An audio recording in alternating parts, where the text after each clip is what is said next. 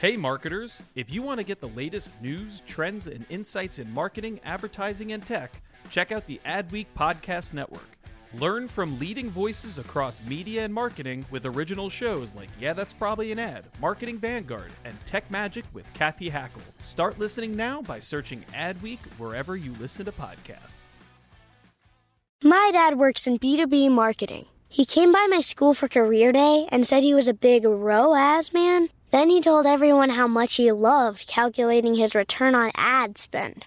My friends still laugh at me to this day. Not everyone gets B2B, but with LinkedIn, you'll be able to reach people who do. Get a $100 credit on your next ad campaign. Go to linkedin.com slash generate to claim your credit. That's linkedin.com slash generate. Terms and conditions apply. LinkedIn, the place to be, to be.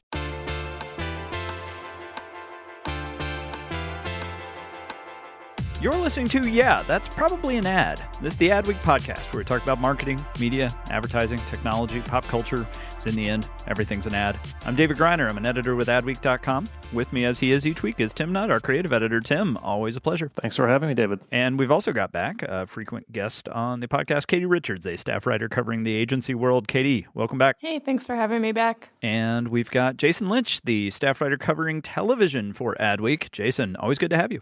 Hey, great to be here. All right. Well, today on the podcast, we're going to be talking about this week's cover story, which Jason wrote. It was a fantastic interview with Elisabeth Moss of Mad Men and now uh, Handmaid's Tale fame. And so we will certainly be getting to that soon. Lots to talk about. Fascinating conversation with her. Uh, we're going to talk about how Donald Trump's Twitter engagement is going down, uh, which, you know, probably means a lot if you're kind of person he is, where those numbers really matter. But we're going to look at a new report uh, into how that engagement is changing.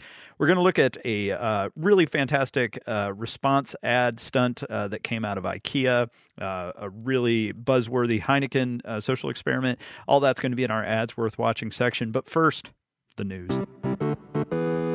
Well, the big talk of the past week was certainly an event that no one had ever heard of, except maybe the people who paid thousands of dollars to go, which was the Fyre Festival. That's F Y R E. This was a supposed to be a two weekend long, like spanning over a week, uh, luxury festival. Cost thousands of dollars, and that's if you don't want the VIP access, uh, which could run up well past ten thousand dollars. This event was heavily promoted by uh, celebrity influencers, the kind of Instagram five million plus kind of crowd. Uh, it was uh, coordinated in part by Ja Rule uh, for some reason, and you know, just turned into a real kind of classic uh, d- disaster of poor planning. It's like if those guys, what what was the the group from uh, from Parks and Rec, uh, Jean-Ralphio and uh, and Aziz Ansari's character? Like, the, do, do you guys remember what I'm talking about? I don't. No, I, didn't, I didn't really. I didn't make it that far. it was called like 24 7 or something. Anyway, they ran this like terrible events and experiential marketing company. And it's like if they had run a week long festival, there was no food, there was no entertainment, there was nothing. It was basically just a bunch of, uh, you know, the, the stereotype is a bunch of wealthy millennial kids ended up going out there for what they thought was going to be this amazing experience on a private island that used to be owned by Pablo Escobar, uh, which I don't think is actually true. And uh, it just turned into a, uh, a complete disaster disaster and was really uh, the laughing stock of of Twitter for a solid week there. Um, Katie, you covered this for us, uh, mostly from the perspective of the role that celebrity influencers played in this. And my, I guess my question, the conversation that kind of started that story, was just you and I talking about is you know is this event going to finally get people to stop taking celebrity influencers at their word. I mean, there's always been a lot of skepticism about how involved celebrities are in these products and in these things that they pitch so, you know, so so happily on their Instagram feeds. What did you hear from uh, from your sources when you asked that question about whether this would be a turning point for how people look at endorsements from celebrities? Well, the feedback I kind of got was yes and no. It will kind of change things. Um, yes, in that it will change the way people and brands look at paid for posts. So when a celebrity is promoting a certain product or an event and they are paid money to post about it on Instagram and they just kind of slap a hashtag ad on the end of it, or in many cases, they actually don't do that, which the FTC recently came out with a new set of guidelines to kind of maybe hopefully change that. But the what people were saying was, you know, this is a prime example of why those posts don't work because the celebrities themselves are not actually involved in the planning, in how these events are actually coming together. They're just saying, come to this really cool event. I'm going to be there. It's something I would do. I would spend this much money to go to a private island and party all weekend. And it turns out that they actually have no sway or no input on how the event actually turns out. So it can be pretty harmful for brands or even these celebrities who are promoting these events in the end when something like this dumpster fire that is Fyre Festival actually happens. Now, Jason, you've been covering Hollywood for a, a very long time, and I'm curious. You know, for for decades, it, the kind of uh, stereotype or the the approach was that actors tried to avoid doing commercials, especially movie actors. They tried to avoid cheapening themselves by peddling, you know, products and goods. Uh, that's kind of been flipped on its head now with celebrities really peddling just kind of garbage. You know, it's like these people with 10 million twi- uh, Instagram followers, and they're always selling like protein powder or, you know, just some like completely low cost thing where someone obviously just put quite a bit of money. In this case, you know, Kendall Jenner was supposedly paid a few hundred thousand to promote this on her feed, which she certainly didn't need coming right out of the Pepsi uh, ad blowout. Uh, and she promptly, I think, deleted the uh, Instagram post uh, that she had done for this. But uh, I mean, mean, Jason, do you feel like this almost kind of proves what actors used to be worried about happening to their reputation? Uh, I think that it does. I mean, you definitely see uh, there's this new generation that grew up with social media and they're looking at these opportunities in a different way. These discussions are not really happening. You know, I don't think that Kendall Jenner was sitting in a conference room with people debating whether this, you know, Instagram promotion was good for her brand. It's just something you do it or you don't. Uh, as opposed to other actors. And I think we'll talk, we might talk about this a little bit later with my Elisabeth Moss interview, where you really have to put some thought into uh, becoming part of a uh, of, of, a campaign or participating as a spokesperson, and and those considerations aren't really given for Instagram. You know, I think the feeling is, oh, well, I'm just sharing so much. This is just one in a sea of maybe posts that I'll be doing, and you know, as we see here, there's going to be some accountability that maybe there hasn't been in the past. Yeah, I feel like Kendall Jenner's going to become this like case study and just taking the check and smiling. You know, it's like she, she's had two of these kind of radioactive uh, uh, endorsement deals in the span of what uh, two weeks. You know, festivals are also kind of tricky. I remember one time I went out to an agency out west and did a profile on them. Uh, and they had they had been sort of a, a, small market agency out there who suddenly got this big you know their big break as an agency was they they somehow got the media account for this um, big touring German beer festival in the U.S. And what turned out happening was um, they fronted a lot of the money for media buys kind of down the road. This festival was kind of I don't know. They were not financially solvent at all, and they were they were making you know they were making money as they went, and they sort of went belly up like halfway through, and this agency was stuck with, I think about a million dollars uh, of of money that they never got back from you know, and for a, for a small agency, it was it was horrendous. So I think uh, festivals in particular, if you're you know if you're an endorser or or an agency working with with a new festival, you got to be super careful because these things do implode fairly regularly. Yeah, what's funny is like just from just as a frequent speaker, I, I've learned to. Uh, you know, to, to put it bluntly, like get the money up front um, because I and and luckily I've not been burned by this too hard, but there have now been uh, two incidents for me where you know, I was uh, kind of involved in an event that seemed very legit. It had been happening for several years, and then just fell through. And like in one case, thankfully, I declined because I had gotten the like kind of the you know that sense that these guys are are not really don't you know don't really have their act together. And then sure enough, a bunch of people flew in for this big conference in Las Vegas, and the conference had been canceled, and they hadn't told anybody.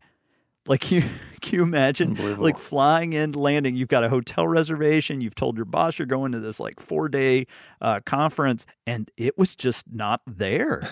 I, I, mean, and that and that's that's just that one didn't even get a lot of like uh, attention because it was an industry event, like a digital media event. But um, you know, you have to think this this probably happens a lot more than any of us know about, uh, even from the business perspective. So I've just learned to be a lot more careful, uh, even even if it's just things like, oh, we'll reimburse your travel to come speak at this thing. It's like, yeah, yeah, buy my ticket up front because I've had a few where like they they never come back around or they just announce bankruptcy like ten minutes after closing the event. Well, anyway, uh, I wanted to talk also about a, a, fun story we had this week on Domino's. Domino's has really become, uh, you know, I think Tim mentioned on a recent podcast that they've really become more of an e-commerce company than a pizza company, uh, and that really was brought home this week uh, when we saw that they they had uh, built a partnership with IFTTT, which I believe, Tim, correct me if I'm wrong. I think is if this then that. Is that what it stands for? Yes, exactly. If this then that. And uh, so this is like a basically an Internet of Things play. Tim, tell us how it works. Well, I have never used uh, IFTTT, but it's apparently a free online service that allows you, if, if you use it, to sort of create connections among your digital devices. And so, like for example, um, if you get a, if if somebody posts something on Facebook, uh, you can you can set this thing up to send you an, a certain email, or, or you send someone else an email. So basically, uh, digital uh, triggers uh, cause events uh, to happen between devices. I've never used it, so I'm probably explaining it very poorly. But basically, what this partnership Domino's has come up with. Uh, with IFTTT is um, users of that service can can now hook into the Domino's tracker, which is that um, the digital uh, thing that, that Domino's users can can tap into to see where their pizza is. So there, I guess there's four different triggers in the in the Domino's tracker.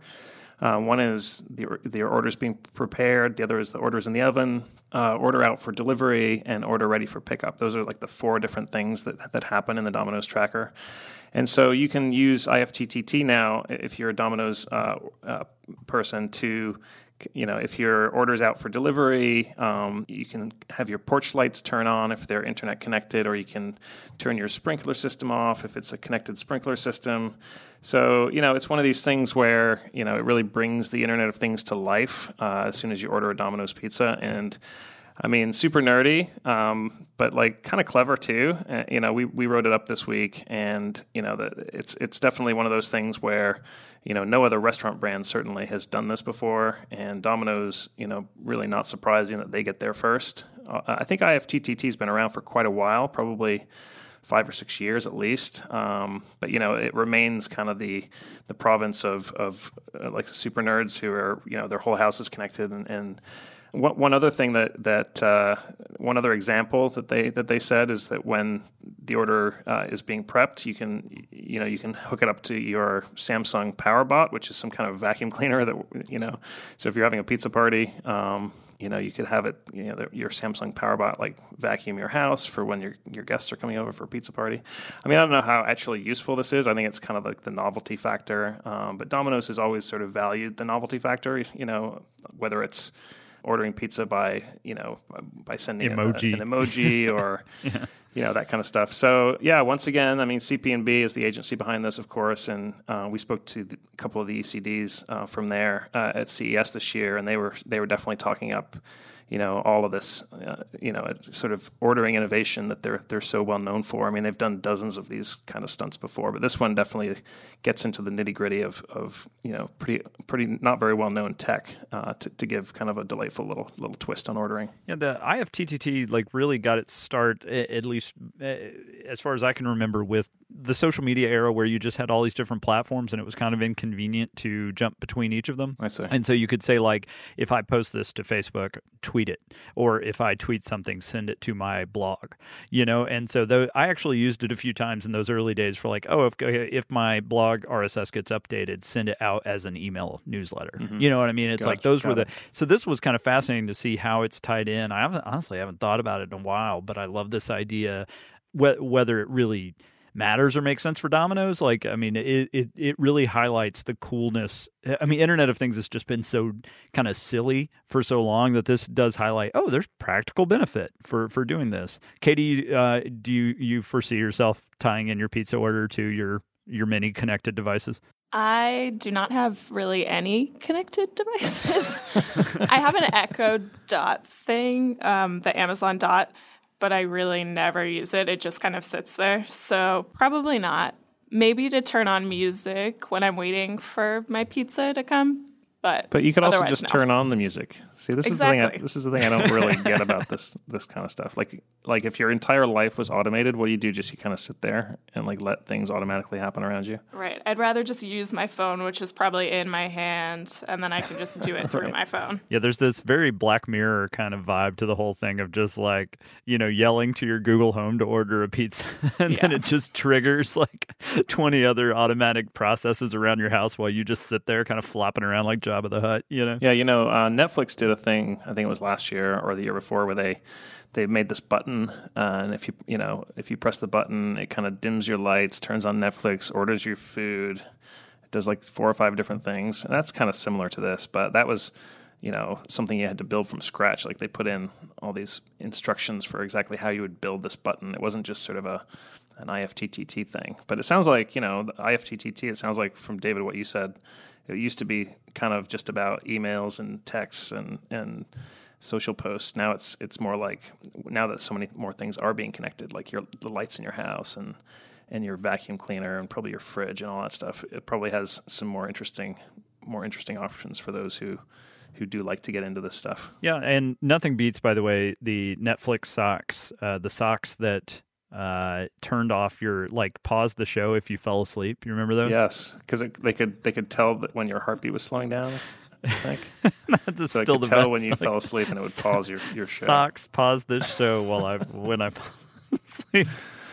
That, really that's weird. really where the I, IoT kind of ended right there. Um, all right. Uh, and as I mentioned at the top of the show, we did have a piece uh, in the last few days about Trump's Twitter engagement. This actually came out of an analysis that the agency Huge did from their DC office. And um, they just dumped all of his tweets uh, into, uh, you know, kind of an analytics machine.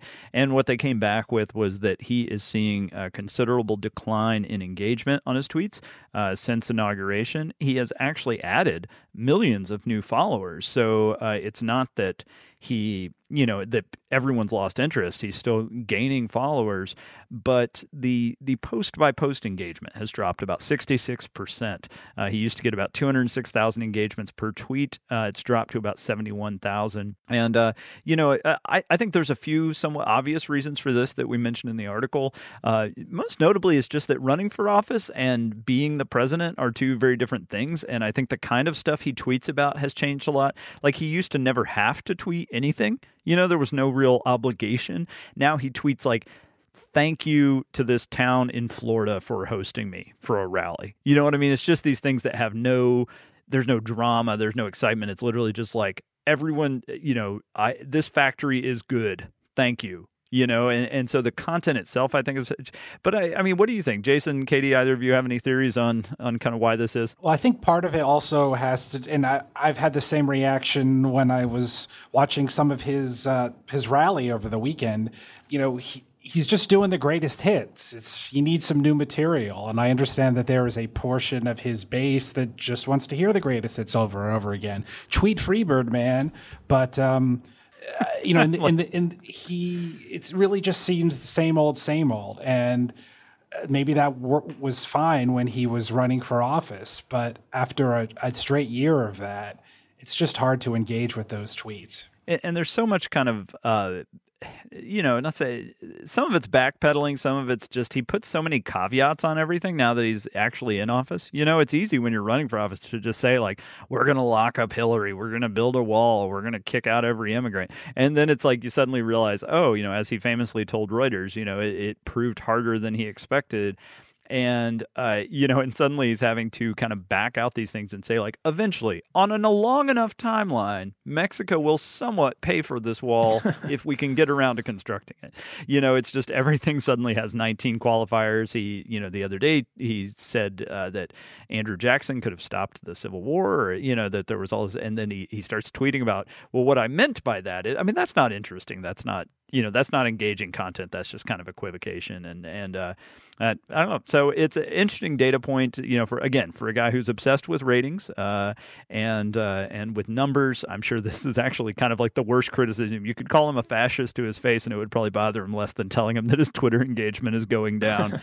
Isn't there just a general fatigue too? Like you could respond to every tweet of his for like a month or two, but to do that for four years seems unlikely. yeah yeah Um, well, so that is the news uh, for this week. Lots more on adweek.com. Definitely uh, check it out. And for now, we're going to move on to my favorite part of the show each week where Tim rounds up the ads worth watching.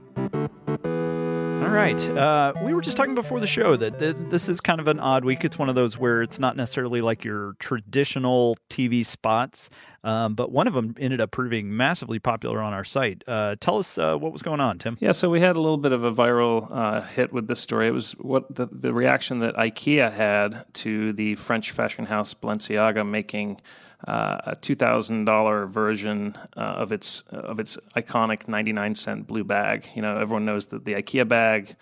Um, you know, you walk around the store with it. Uh, and they also sell them for for ninety nine cents. So Balenciaga um, created a version that looks very very similar. They they haven't actually co- you know publicly said that it's a, a tribute or anything, um, but I think there was certainly some you know, they, they were definitely going for uh, like an homage to the to the IKEA bag because it looks identical except it's leather and it costs you know two thousand one hundred dollars more. So I, basically, Balenciaga introduced this thing, and, and IKEA, as they often do, um, was decided to have a little fun with it, and they put out a, a social post and a print ad.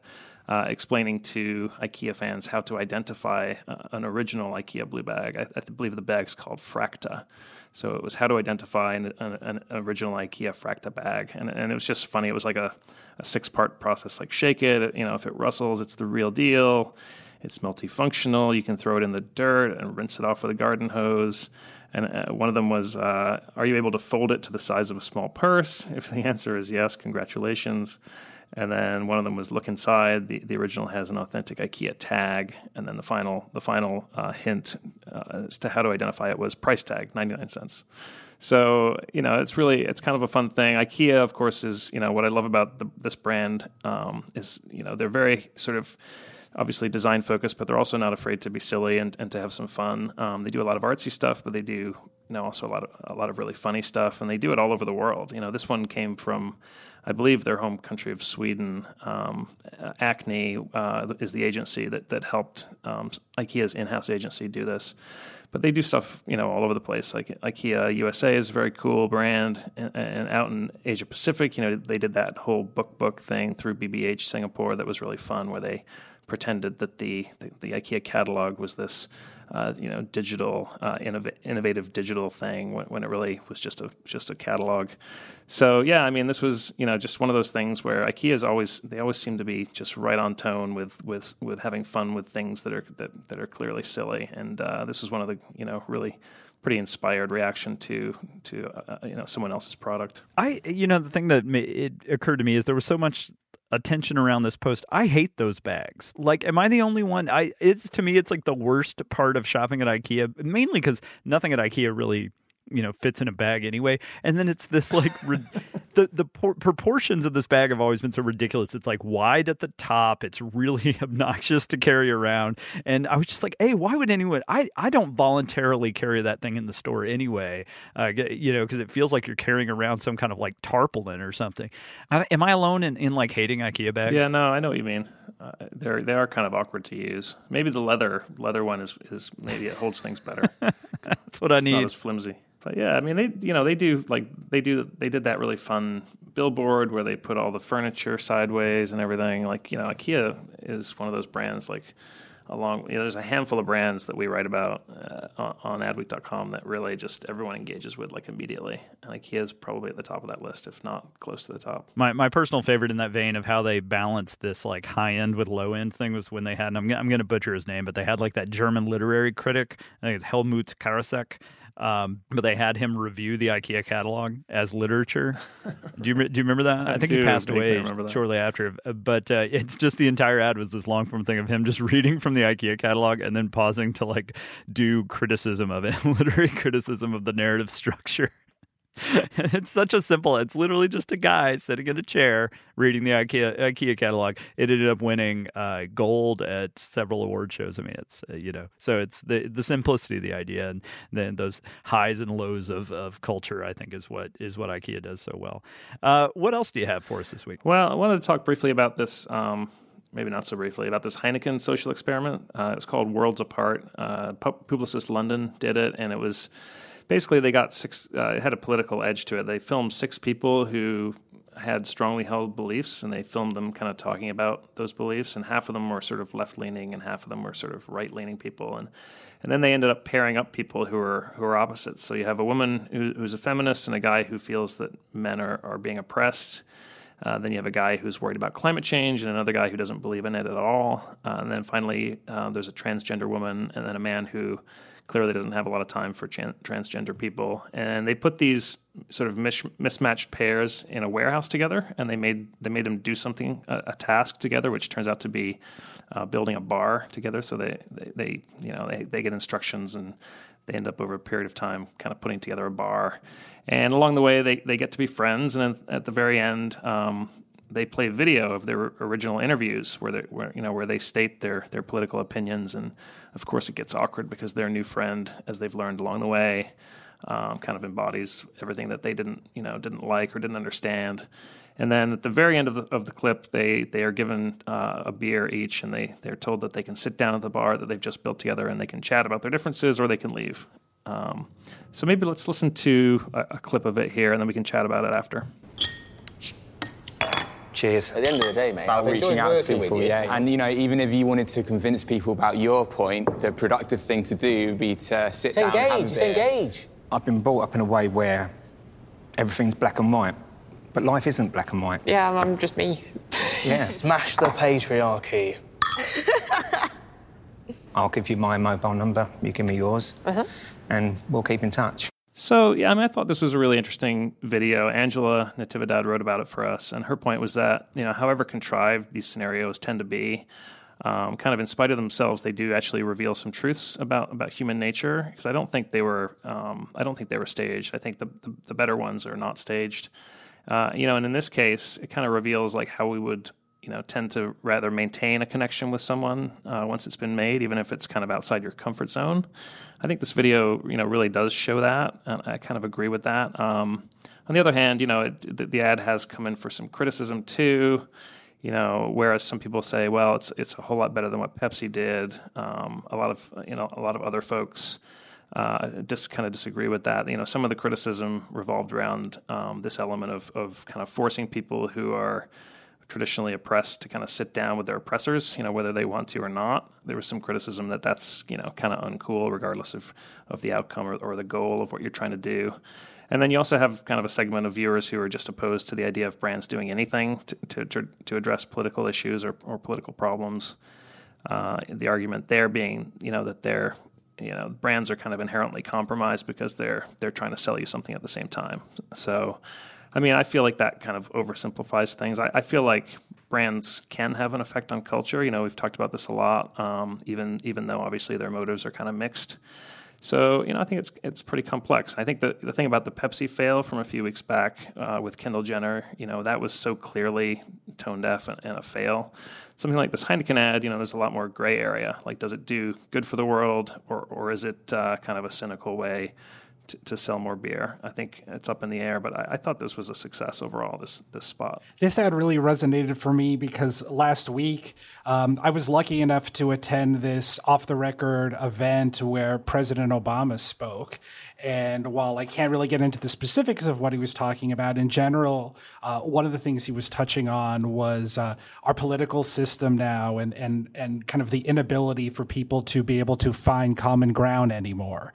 And, um, and this is exactly what this ad was doing. It was people kind of putting aside their differences and, and finding common ground. So, um, you know, I guess you could say that in some ways it has the the former presidential seal of, of approval. Because I, so I, I thought it was really effective. Katie, what was your take? Yeah, I mean, I really liked this, especially following the Pepsi fiasco. I think this is kind of an example of things done right, simply just because I really like the idea of taking two people and just showing the power that conversation can have and just the fact that you may have two totally different people with two totally different backgrounds and beliefs and you bring them together in a room and have them just sit and talk and it shows that we can actually make progress and understand other people. So it in a way it kind of gave me hope to think that you know things could be better in the future and you, we can find common ground with people that we kind of disagree with. Yeah, I mean, it's hard to oppose something like this unless you're sort of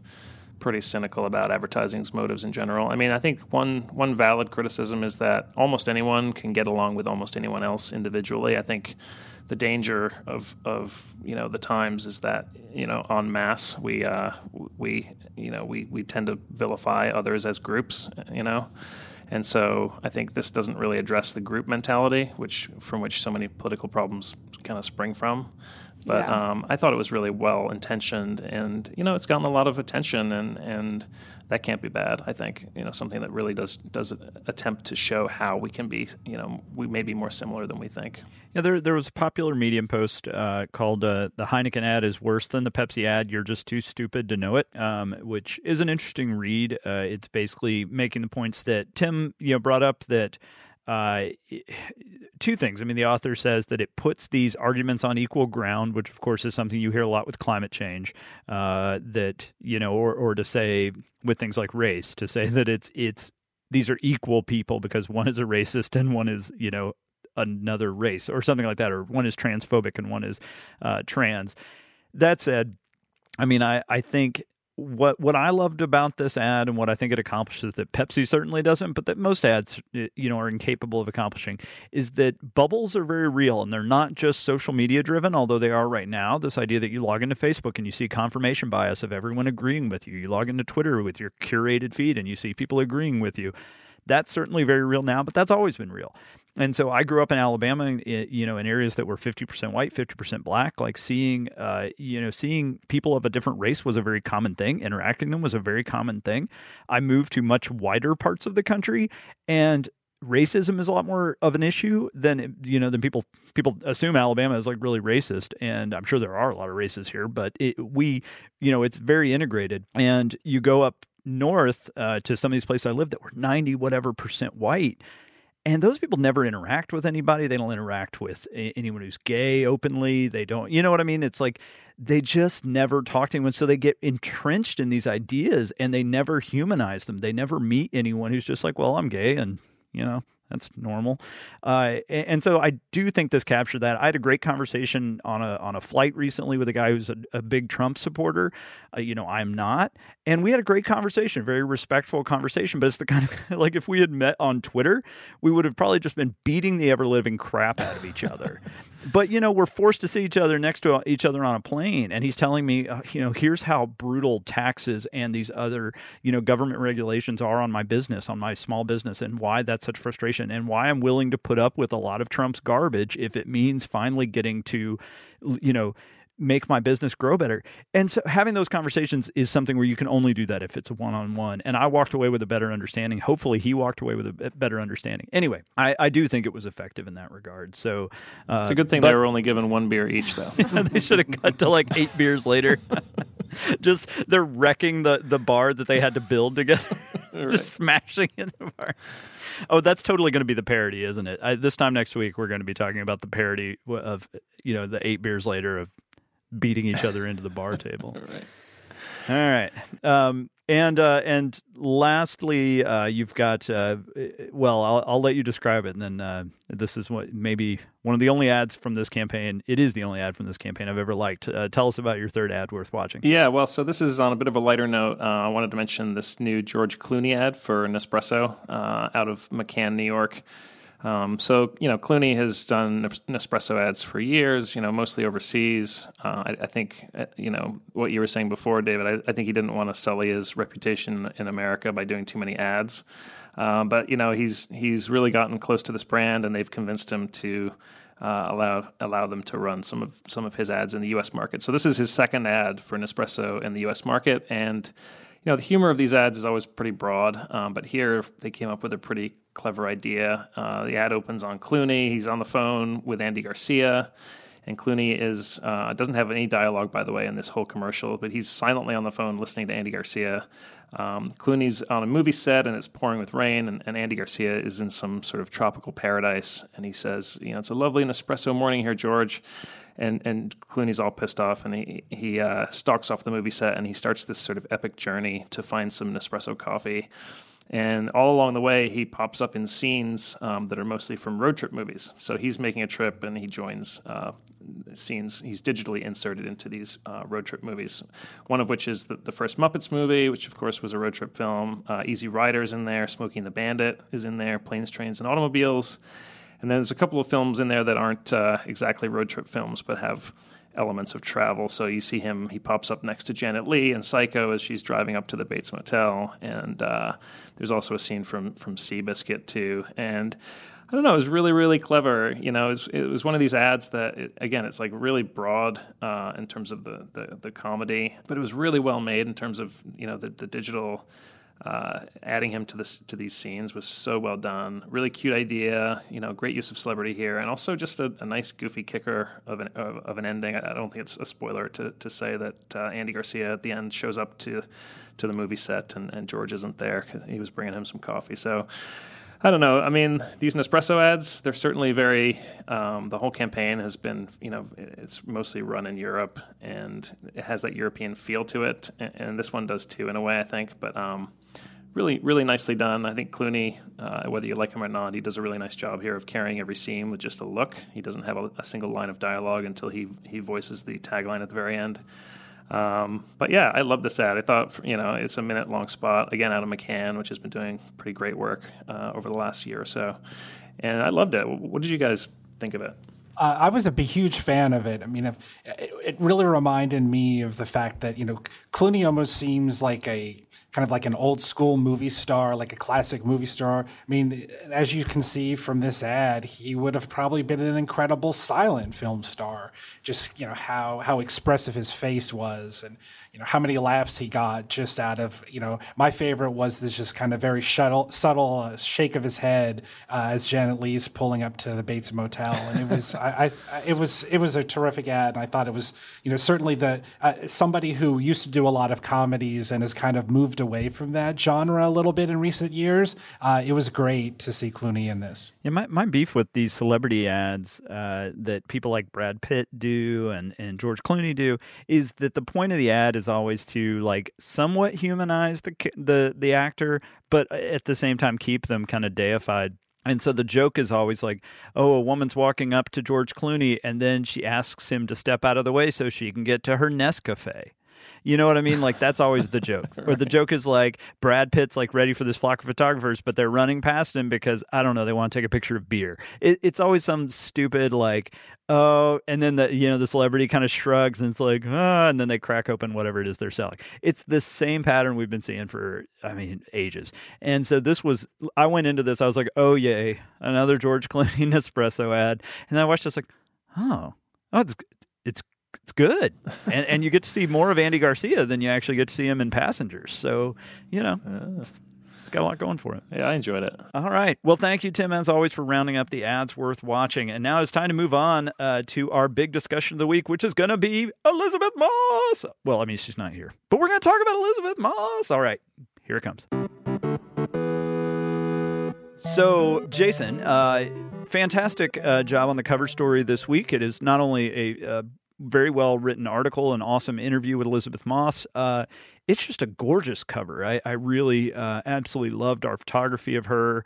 Uh, she shared it on Instagram and, and praised you specifically, Jason, which I thought was fantastic. The writer never gets credit yeah, on Instagram. That was very sweet of her. Um, but uh, I guess first, before we, I have a lot of questions about Elisabeth Moss and about the the uh, story and about her background, her career.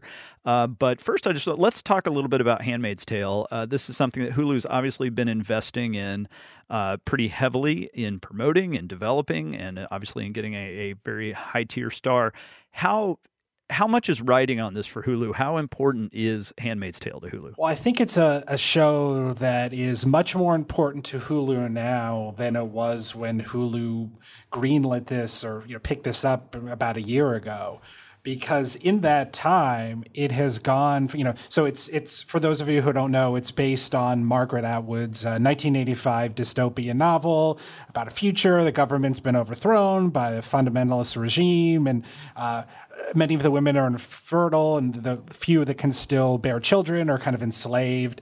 Um, in that year it has gone through this where it's okay well this is like some crazy thing that could happen to the future to now. If you're watching it now and the first three episodes are up there are these very eerie parallels to what is going on in society right now. So all of a sudden hulu has this of the moment uh, show that's in the zeitgeist. Uh, now, aside from that, it is also the, the the best original series that they've ever put out, and and I really feel like um, it's going to do for Hulu what Transparent did for Amazon and House of Cards and Orange is the New Black did for Netflix, which is where it gives it this kind of critical praise and critical cachet that that it's been searching for for years. And I think that you're going to see Elisabeth Moss winning a lot of awards for this this this show this year, and you're going to suddenly now have Hulu kind of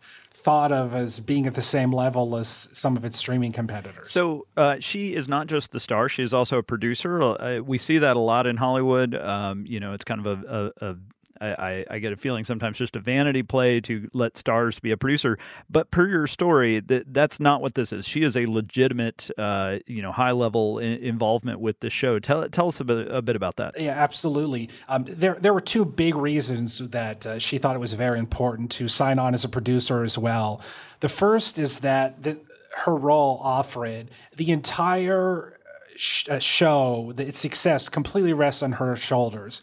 Um, much of the story is told in voiceover. The camera is right in her face, could not get any closer. So it's really her story almost completely. So, first off, she wanted to be a producer, so she had some control over how it was shaped and how the production, you know, so, so she kind of had a bit of a safety net. You know, as she told me, I, I knew I had Matt Weiner when I did Mad Men. And when I did Top of the Lake, I knew I had Jane Campion. You know, I needed I needed to be to step up and kind of be the one myself in here um, who could kind of you know protect me a bit. So there was that, and then the second was that she used her cloud as a producer um, to to kind of talk with Hulu about the marketing campaign and really insist that that Hulu give this show a marketing campaign that was worthy of of how how great the show was. And I think her persistence helped result in Hulu giving uh, this show its uh, first Super Bowl spot ever for an original series. Did some other really unique marketing activations. Uh, South by Southwest they had this uh, group of women dressed as handmaids, kind of walking, um, you know, two by two throughout um, uh, throughout Austin. And I wasn't there, but just the photos alone were incredibly creepy, incredibly effective. And she's really been using her clout to to make sure that the show has the support that it deserves, and it's not just so she can you know adds add this title to her resume. You know this is something that she's really passionate about. So uh, katie i'm curious to get your perspective before we go back talk to jason about the interview. Uh, kind of what is your take on elisabeth moss's as you know what is her kind of standing within the pop culture scene? She's always played on these very kind of highbrow shows, and so it's hard to think of her on on the level of like a Jennifer Lawrence in the sense that she's not kind of this Hollywood megastar. But I mean, what is your, what is your perception of Elisabeth Moss? I think you know I've always known who she is, you know, from watching The West Wing and from watching Mad Men. Um, but I think she never really had that celebrity appeal like you said like a jennifer lawrence would have and i don't really quite know why that is um, you know maybe because she's a bit more soft spoken um, and isn't quite as out there, maybe with her social media presence as others, and she's not really big on the film scene. But I think this, by reading Jason's story and kind of getting to know her as a person a little bit more and how she kind of goes about selecting projects and how involved she is in the work that she's doing, I think that this will really kind of set her above and beyond her, where she's been in the past. Um, and she's also kind of a great asset for marketers um, because she has that kind of savvy nature of knowing how to brand herself and brand the projects that she works on in a authentic and um, eye-catching way. I think. And and to that point, uh, we talked about in the story in the interview that. Uh, you know, several of the Mad Men uh, actors have gone on to do quite a bit of advertising, to do a lot of voiceover. Seems like car ads. Uh, Jason, you talked to Elisabeth about uh, that. She has not taken that approach. You certainly don't see her all over advertising. Uh, what is her philosophy on on kind of what to get involved in? No, and and before Mad Men, she did do an, an ad for an Exced- uh, for an Excedrin that kind of famously they kept re-airing it during the first couple seasons of the show. So she has done commercials before, but certainly since she was immersed in the world of Mad Men and learning about advertising, she hasn't done anything since then. And and her you know her feeling was um, you know she wants to do she's not against doing it but she wants to be you know sure she picks the right thing you know kind of going back to our conversation earlier on about these you know influencers who just kind of cash paychecks and don't you know give a second thought to the brand that's giving them money. You know she has a really good sense of her career and who she is and and she doesn't want to stand behind a product unless she is either a fan of the product or she thinks the campaign is incredibly cool. For example i think if nespresso had come to her and said you know, here we want you to do, you know, the, the George Clooney role in that ad we were just talking about. I think she would jump on that in a second. You know, she's she is really interested in being involved in a campaign, and she also uh, made it clear that she would like to do an entire campaign, not just kind of a one-off ad. But I feel like if it's if it's something that she would engage with, she would be on board. But there just hasn't been anything that's spoken to her yet. So tell us about *Handmaid's Tale* in the sense of what is this a is this a kind of one-off miniseries, or is this expected to become a seasonal show? Uh, no, when I first heard about it, I just assumed it was going to be a miniseries. It was going to be based on the book. There was also a movie about it in the early and mid '90s. Uh, and this is going to be an ongoing series. It is going to uh, not only deal with all the events in the book, but it's going to flesh out some things. I was talking to the showrunner who said, you know, in certain instances there was a sentence in the book that's going to turn into a whole episode, uh, but then in in future seasons, assuming it goes that far, and I think that it's it's a no brainer that it will, it's going to flesh out the world behind the book. Uh, Elisabeth Moss was telling me, you know, she has a lot of, she was a fan of the book, but she has a lot of questions. Um, without spoiling anything, you know, the fate of certain characters is up in the air, and she would love to to know what would happen.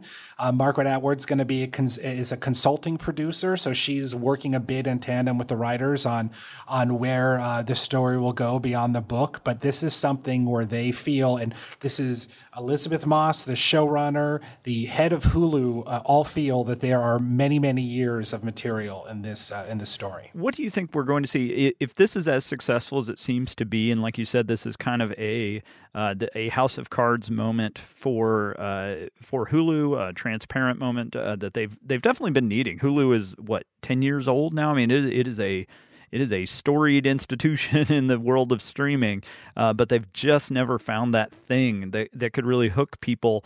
Do you see them going really big on originals from here on out?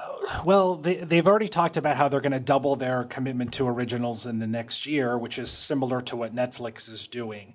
So I think they're going to continue doing a lot of originals. But what I will be really interested in uh, seeing if this happens now is much like Amazon with Amazon and Transparent, you know, that gives the that gave the the service a calling card now. So now people see Handmaid's Tale on Hulu and they see what Hulu is capable of, and suddenly you have maybe some creators who hadn't considered Hulu as an option before just because there hadn't been anything on the service that they absolutely loved. And, you know, now maybe they're going to consider Hulu as a place they want to be in business with, much as uh, a lot of people saw, you know, Jill Soloway have so much success at, at Amazon with Transparent. And that opened the door to a lot of other, uh, a lot of other creators who were working there who, who hadn't given Amazon the time of day a year earlier. I, I, maybe like a lot of people, I, I totally missed the boat on, no pun intended, on top of the lake.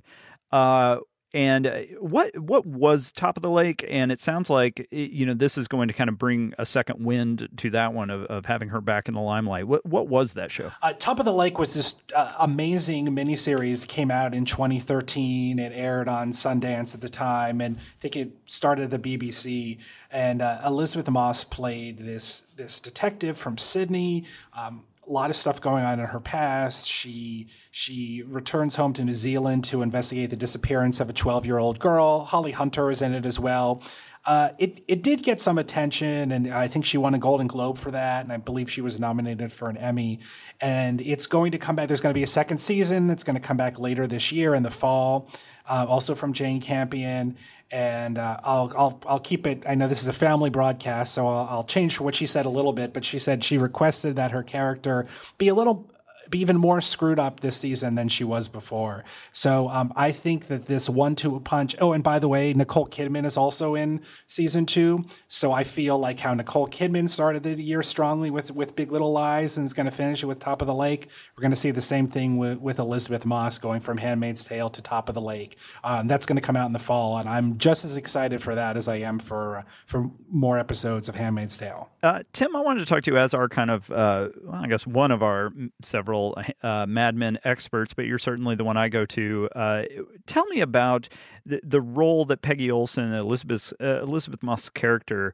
Why, you know, we all think of Don Draper, but I feel like you really almost hear more about Peggy Olson. I mean, tell me about the importance of her role and of how Elisabeth pulled off that role in the show. Well, as character arcs go, uh, it was an amazing character arc. You know, she went from being a secretary uh, to being the copy chief, and she moved around to different agencies. And you know, it was really uh, it was a time when women were were not uh, expected to do that kind of stuff. Uh, you know, this is the 1960s, and and it really the women on that show, you know. Christina Hendricks uh, as Joan, and also uh, and also Elisabeth Moss as Peggy. They they sort of as the seasons went on, they sort of almost became the focus of the show. You know, obviously Jon Hamm and John Slattery were sort of the sort of these patriarchal figures uh, central to Matt Weiner's vision of of you know how, how the '60s uh, affected the American psyche, but. But I really think that you know Elisabeth in particular had a pretty hard, you know, a very very difficult uh, job to do on that show, which was to kind of bring this character to life, who was very meek at the beginning, and then by the end, you know, the classic shot of her packing up her office and walking down the hall with the sunglasses on. Um, I mean, it couldn't have been a more dramatic, uh, you know, uh, turn of events for this character, and I think she, you know, she's an incredible actress. I mean, in, in Jason's uh, story. Uh, you know, we, we, he touched on it too. Just how how she can just carry uh, any show with just a look. Like she can act with her eyes, and and you know, in in in Mad Men, I think she she had a lot of you know comedy moments to play with, as well as some wrenching, dramatic moments, and I think she she carried them off uh, amazingly. You know, in both, she can play both of those roles, uh, you know, crazy well. And she's also just, you know, going back to the the idea of why isn't she a bigger star? I mean, partly it's because she's been in television for so long, and she's been in television since before television was, you know, the golden age of television. This is going back to The West Wing, which was such a, you know, formative show, like an incredible show for for at least for the for the first four seasons. And you know she's she's always taken roles, you know, that because of the quality material, you know, not not because they're films or not films or TV or not TV. And so, yeah, I mean, she was such a central force in Mad Men. Anyone anyone who loves Mad Men, you know, can't help but but talk about Peggy as just one of their favorite characters. And I mean, it's an, it's she really is a, a force, and and I will, you know, I know many people, myself included, will watch *Handmaid's Tale* just because she's in it, and, and, and it sounds, you know, obviously, Margaret Atwood is a, is an amazing writer, and the whole the whole package sounds just incredible. Um, but yeah, I mean, as, as as she picks amazing roles, and when she, and then when she takes them on, she she nails them every time. Uh, it's it's hard to find you know an actress that does that over and over again. Katie, uh, one of the ironies to me of of the Peggy Olson character is that obviously it takes place in the early '60s at a time when you know women were definitely oppressed in the workplace, and yet it seems like that character and, and, Elisabeth Moss' portrayal really resonated with young women today uh, because it, it really kind of highlighted that in a lot of ways that struggle is still very real. Am I right? In, yeah, in I would totally agree with that. I think her role in Mad Men, she kind of became a bit of a feminist icon in a way. Um, you know, she started as a secretary and made her way up to become you know, a copy chief, as Tim said, and she just kind of really took ownership of her career, which for young women I think is really um, powerful to see, especially on TV and a and in a male dominated field at the time, and still, you know, somewhat today a male dominated field. Uh, so I think you know she, the way that she you know, made that character come to life is really impressive and something that a lot of young women look up to.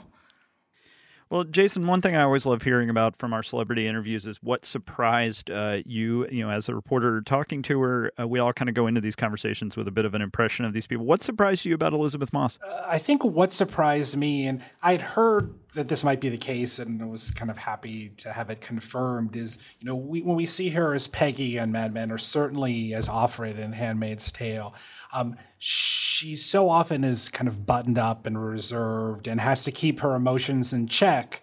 Whether it's because on Handmaid, Handmaid she'll literally be killed if she doesn't do that, or Mad Men because of just kind of the role of women at the time.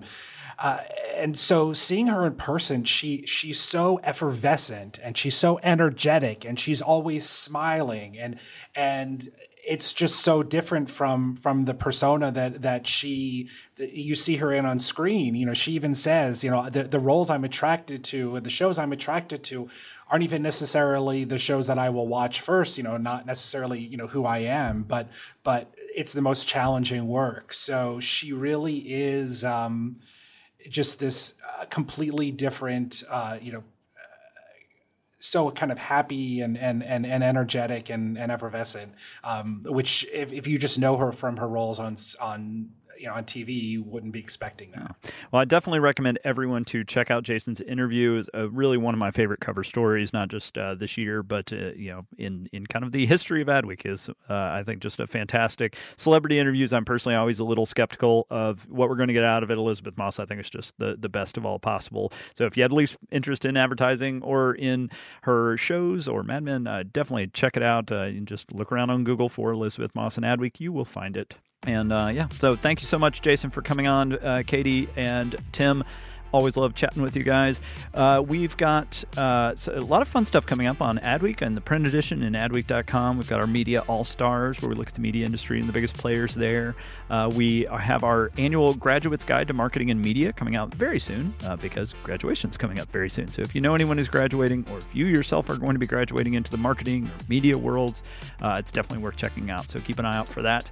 And uh, yeah, lots more coming on adweek.com, and soon it'll be the Cannes Lions in June. So lots going to be happening. Uh, if you've got to, an email, a thought you want to send us, send it to podcast at adweek.com. That's podcast at adweek.com, and we will definitely give it a read, and we'd love getting those. Our theme music is by Home. This week's episode was produced by Christina Monlos. If you have not, uh, we would love for you to take a moment to leave us a review on iTunes, Google Play, Stitcher. It just takes a minute and it means a lot to us and helps new audiences discover the show. Thank you to each of our panelists again, and we will talk to you next week.